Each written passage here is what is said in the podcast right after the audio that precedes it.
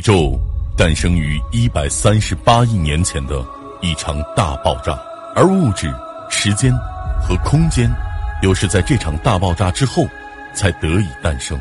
物质和空间都是人类可以接触和看到的事物，三者间只有时间是虚无的。时间究竟是什么？物理学家将时间定位为一个事件，从过去到现在。到未来的发展过程，基本上，如果该系统不变，那么这个过程就是永恒的。时间可以被认为是现实的第四维度，用于描述第三维度空间中的事物。无论时间是正向移动到未来，还是逆向移动到过去，我们当今的物理方程始终可以适应。但是，自然界中的时间具有一个方向，称为。时间的箭头，时间为何不可逆？这一直也困扰着人类，却始终没有一个确切的答案。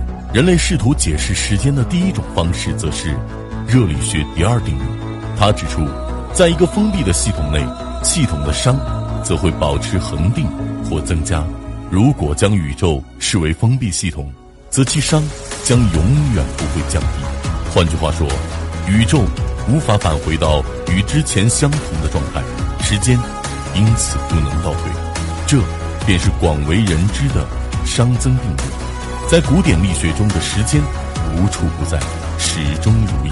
但是，从爱因斯坦的相对论中，我们可以得知，时间是相对的，这取决于观察者的参考系，这可能导致时间膨胀。若其事件之间的时间越接近光速。事件之间的时间就会变得越长，这便是时间膨胀。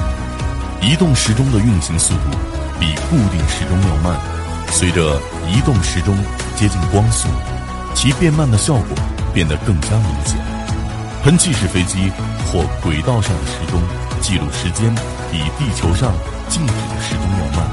后来，迈克尔逊莫雷实验也证实了长度的收缩和时间的膨胀。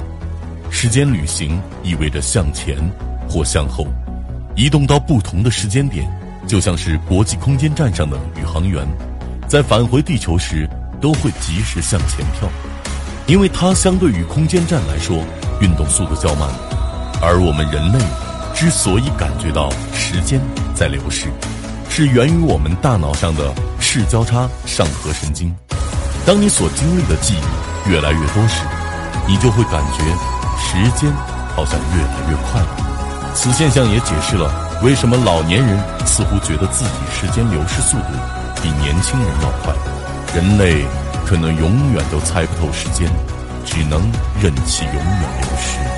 当你历经岁月的洗礼，你会感觉人生的喜怒哀乐、酸甜苦辣，在时间面前根本不值一提。而时间的最终秘密。